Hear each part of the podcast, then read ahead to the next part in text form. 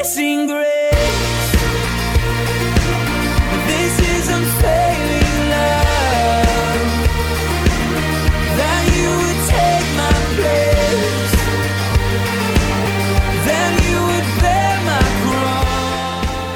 Welcome to Day by Day, the verse by verse Bible teaching ministry of Calvary Chapel in Elk Grove Village, Illinois, with Pastor Phil Ballmaier. We're glad you've joined us, and we look forward to spending time again in the Word of God together.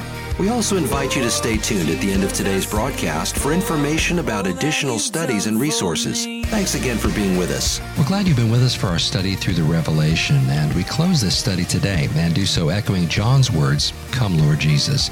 Let's join Pastor Phil now as he brings us our final teaching from the book of Revelation. Verse 12, he quickly adds, Behold, I am coming quickly, and my reward is with me to give to everyone according to his work. And here I have to believe the emphasis is not on the unbeliever now, as in verse 11, but on the believer. Because I believe what Jesus is saying here is he's talking to his church. And he is telling his church that at the time of the rapture, we're going to be caught up to heaven. To be, you know, we're going to be caught up to meet the Lord in the air, taken right into heaven where we are going to stand before him at his bema seat, right? Uh, his bema seat is the judgment seat of Christ. And what are we going to be doing there? We're going to be getting our rewards. Behold, I am coming quickly, and my reward is with me, to give to everyone according to their what? Work. Because once you receive Christ, you're heaven bound.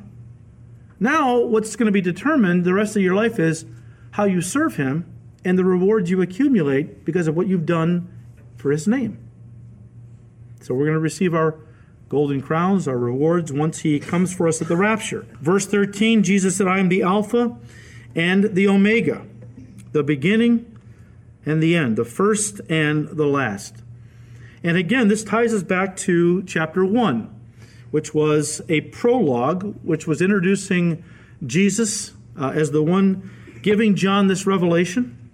Of course, the term Alpha and Omega, beginning and end, first and last, these are titles for God that take us even back into the Old Testament, because we read in Isaiah and other places that God called himself the first and the last, right? Alpha and Omega, the first and last letters of the Greek alphabet. It signifies the fact that God started everything and God's going to finish everything. We know of Jesus Christ that He created all things. He's the author and the finisher of our faith, but He is the source, the beginning of the creation of God. The word there is a word that means source.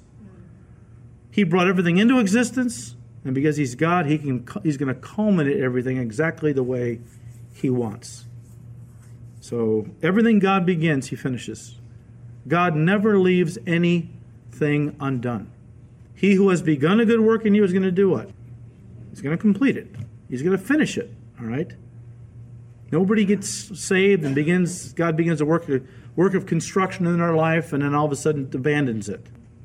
He's always working. Now we have a part in that, and if we are not willing to walk with God faithfully, and we're not in the Word, the construction process can take quite a bit longer. But God is always working as much as we allow Him, and because He's God, He doesn't force us to be sanctified. He urges us, He admonishes us to walk worthy, to draw close to Him every day so He can do the work He wants to do, making us like Christ. But a lot of that's up to us. But these are titles for God, and Jesus is claiming His divinity here. But verse 14 says, Blessed are those who do His commandments, that they may have the right to the tree of life and may enter through the gates into the city. If you love me, what? Who's he talking to in John 13? Unbelievers? No, believers. So the idea that those who do his commandments, he's not talking about salvation by works. He's just simply saying, if you love me, if you're really one of mine, you're going to keep my commandments. And so those that are seen keeping his commandments, they are the ones who are genuinely saved, and they have a right to the tree of life. And they may enter through the gates into the city. Now, as I said earlier, the Garden of Eden was the original location for the tree of life. And God had it in the tr- garden next to the tree of the knowledge of good and evil, by the way. And we read in Genesis chapter 3, in verse 22, Then the Lord God said, Behold, the man has become like one of us. Now, the Trinity is talking among themselves. And Adam and Eve have just eaten the forbidden fruit. and they have fallen. Behold, the man has become like one of us, God says, to know good and evil.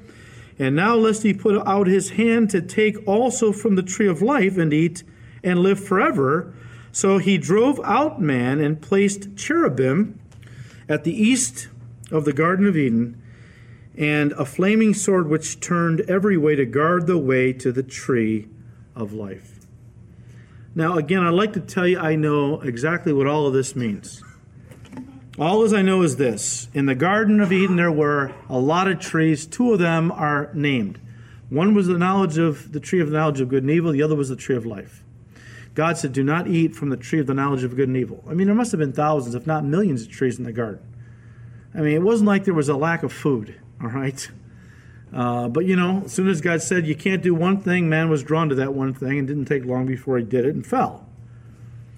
And so now God says, Look, man has become like one of us, the Godhead speaking to itself, knowing good and evil.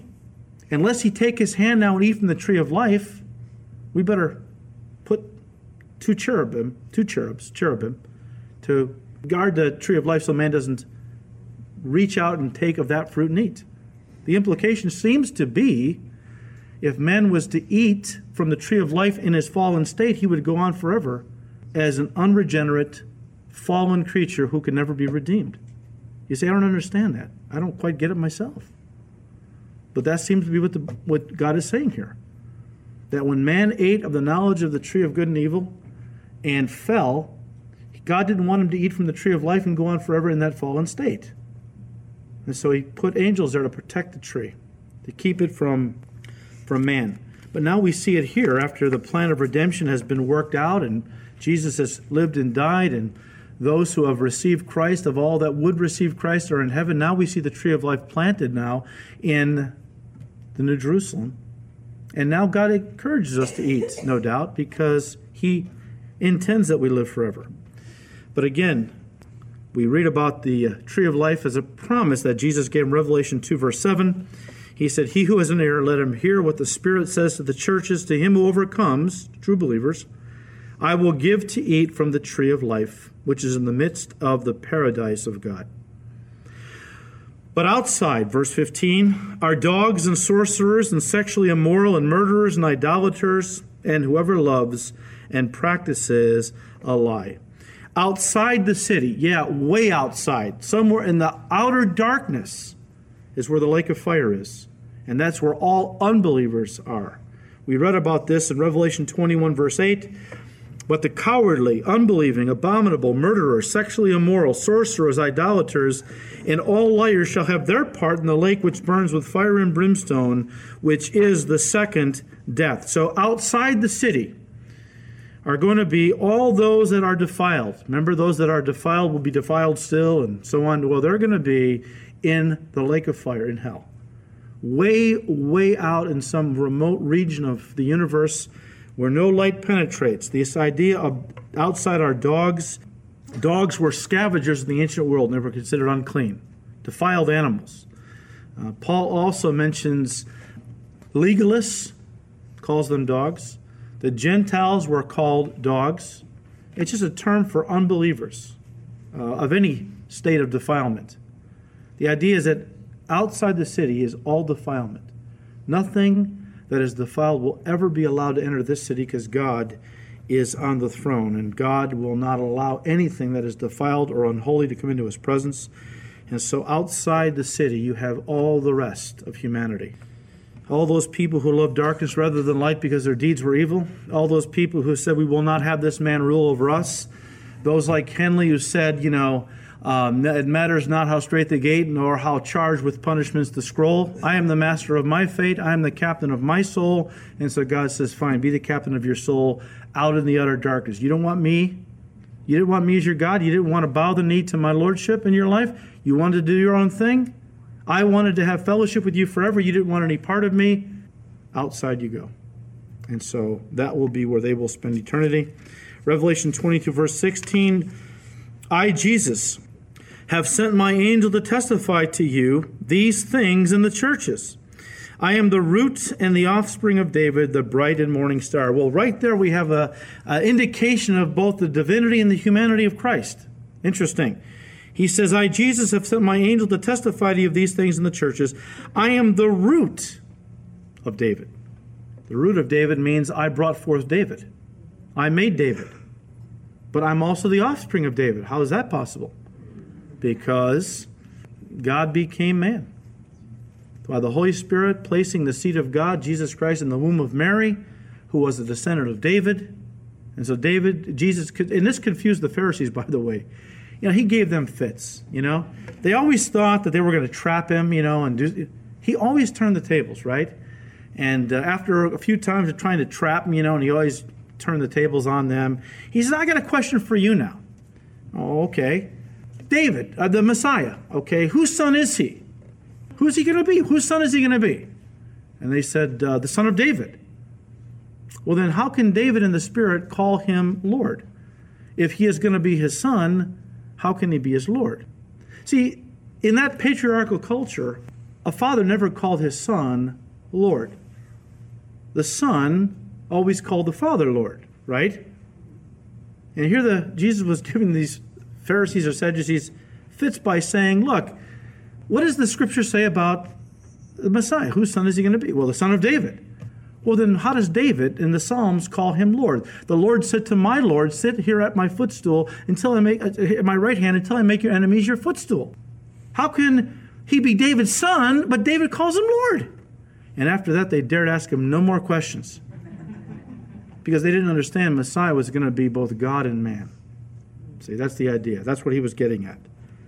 Now, the idea of morning star, he calls himself the bright and morning star. Warren Wiersbe says the morning star announces dawn's soon arrival. Jesus Christ will come for his church as the morning star. But when he returns to judge, it will be as the sun of righteousness and burning fury, quoting Malachi 4, verses 1 through 3. Because God's people look for their Lord's return, they keep their lives clean and dedicated to him. So he is the bright and morning star. He is going to show up at the dawn of a new day. Yes, a new kingdom age, the millennial kingdom. Verse 17 And the Spirit and the bride say, Come. And let him who hears say, Come. And let him who thirsts come. Whoever desires, let him take the water of life freely. Well, obviously, this is the final invitation in the Bible for sinners to come to Jesus and be saved. We see invitations all the way through the scriptures, and they're always prefaced with the word what? Come. Not go, come. I disagree with those who say that God has decided for all of us what we're going to believe. Those of us He has ordained to eternal life, we're going to believe whether we like it or not. Those that He has reprobated to hell for all eternity without ever having a chance to be saved, that's the way it is. Because God is God, He can do what He wants. He can make all these people and choose a small percentage to be saved and say, the rest of you, you're doomed to spend eternity in hell. But if that was true, God wouldn't be saying, Come. If we didn't have a free will, what would He be saying? Go. Do. He's the puppet master. I'm the puppet. I mean, if that's the way it really is and I have no free will in the matter, then God isn't telling me, Come. He's not inviting, He's commanding. And that's not what he does here. These invitations are all throughout the scriptures. Isaiah 55, verse 1 Ho, everyone who thirsts, come to the waters. And you who have no money, come, buy and eat. Yes, come, buy wine and milk without money and without price. He's talking about salvation. He's basically saying, Come to me, and I'll satisfy you. You know, food, okay, satisfies. Wine, an emblem of joy. You don't have to have any money. You just come to me. Receive my son, is what he's saying and you'll be satisfied and you'll have joy. You won't be filled with wine, you'll be filled with the Holy Spirit. John 7, verse 37 says, On the last day, the great day of the feast, Jesus stood and cried out, saying, If anyone thirsts, let him come to me and drink.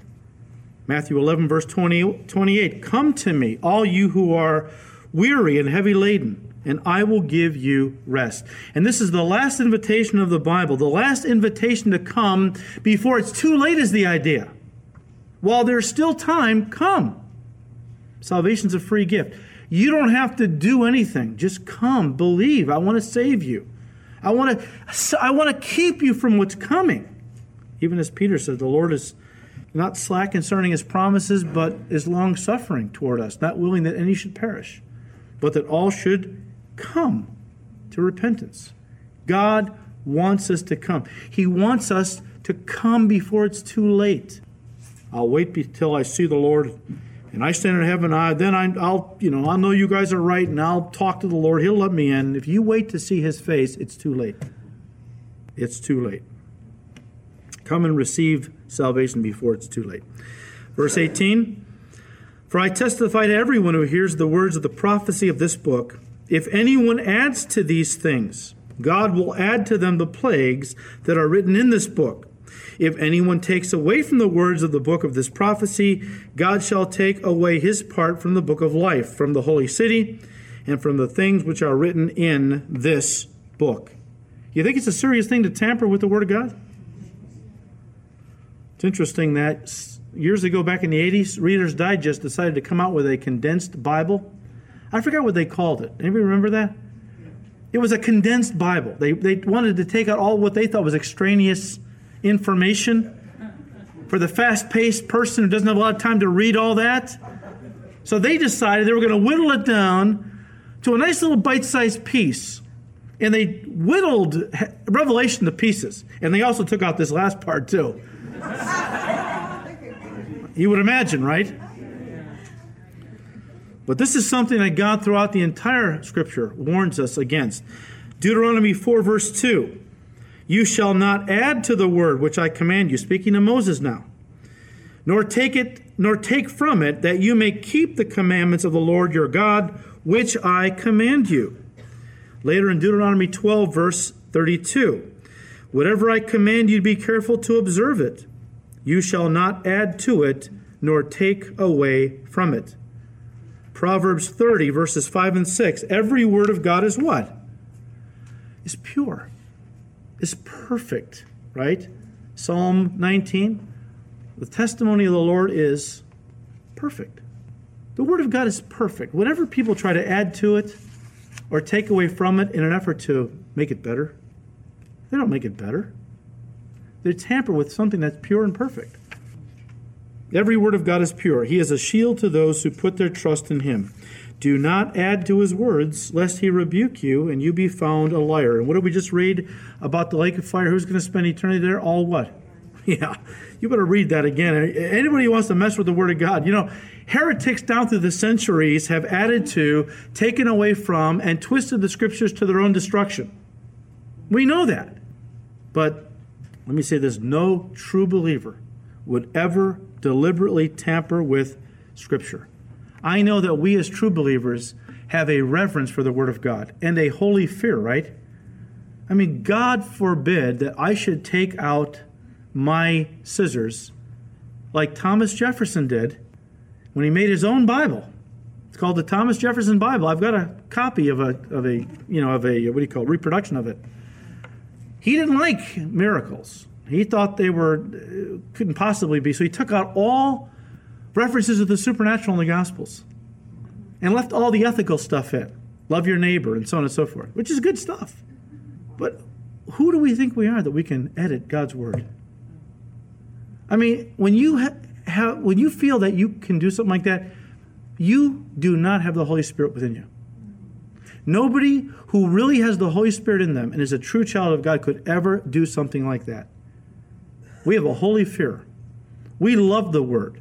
You know, what did the psalmist say? Oh, how I love your law, O Lord. It is my food day and night. We who know the Lord love his word, and we would never try to add to it or take away from it. Those are things that unbelievers do, and God says if you do those things, it proves you're an unbeliever, and I will punish you. All right, verse 20. He who testifies to these things says, Surely I am coming quickly. Amen. Even so, come, Lord Jesus. A true understanding of Bible prophecy should both motivate us to obey what God has said, but also to share it with others. Why do you think, what is one of the big reasons why God told us things that were going to happen? So we could be ready, they wouldn't take us by surprise, and we could share with others. And so when people say, I don't get into prophecy, I have to say, then you don't really, you're not really watching for the Lord. And where is the motivation for your evangelism? Because I think the book of Revelation is a phenomenal evangelistic book. You can't study this book. I tell you what, I have been brought to tears many times as I have studied this book to teach you because of the awesome things coming upon the earth and upon my loved ones if they don't repent and receive Christ. It has motivated me to pray for them, to witness to them, because I know what's coming. And that's something that we all should take to heart. And John finishes with these words in verse 21 The grace of our Lord Jesus Christ be with you all. Amen. Do you realize the last verse of the Old Testament ends this way? Malachi 4, verse 6 Lest I come and strike the earth with a curse. Yet the last book of the New Testament ends May the grace of our Lord and Savior Jesus Christ be with you all. The last words of the Bible are not wrath and judgment, they're grace. I think the words of John Newton would be a, a fitting end, where he said, Amazing grace, how sweet the sound that saved a wretch like me. I once was lost, but now am found, was blind, but now I see. Folks, if you've studied this book with us and you've come away thinking that this book is all about curses and death and judgment, etc., you've missed the point.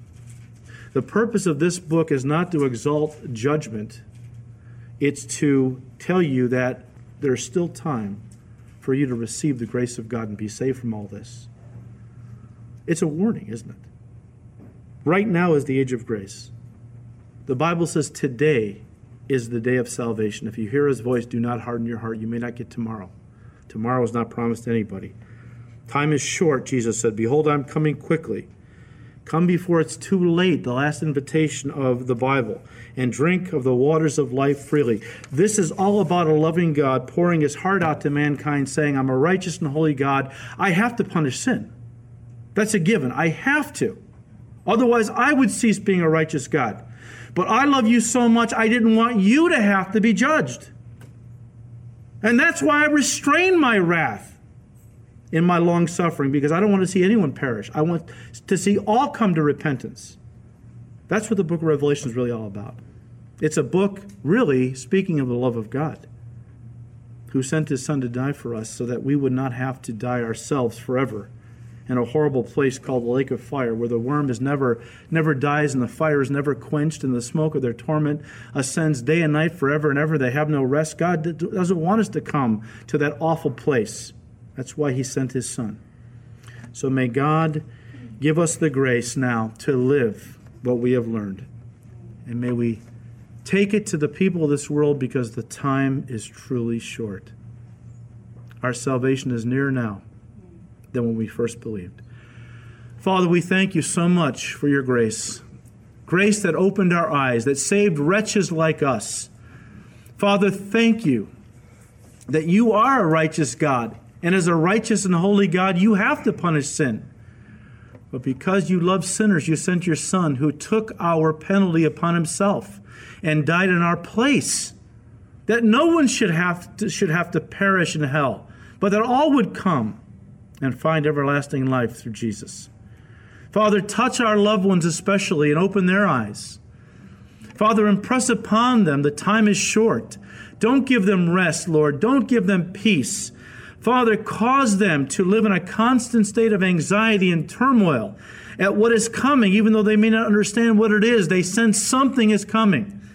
And Father, break them of their pride, break them of the self will that keeps them walking their own way instead of bowing the knee to your lordship. Father, do what you have to do to bring our loved ones to you before it's too late.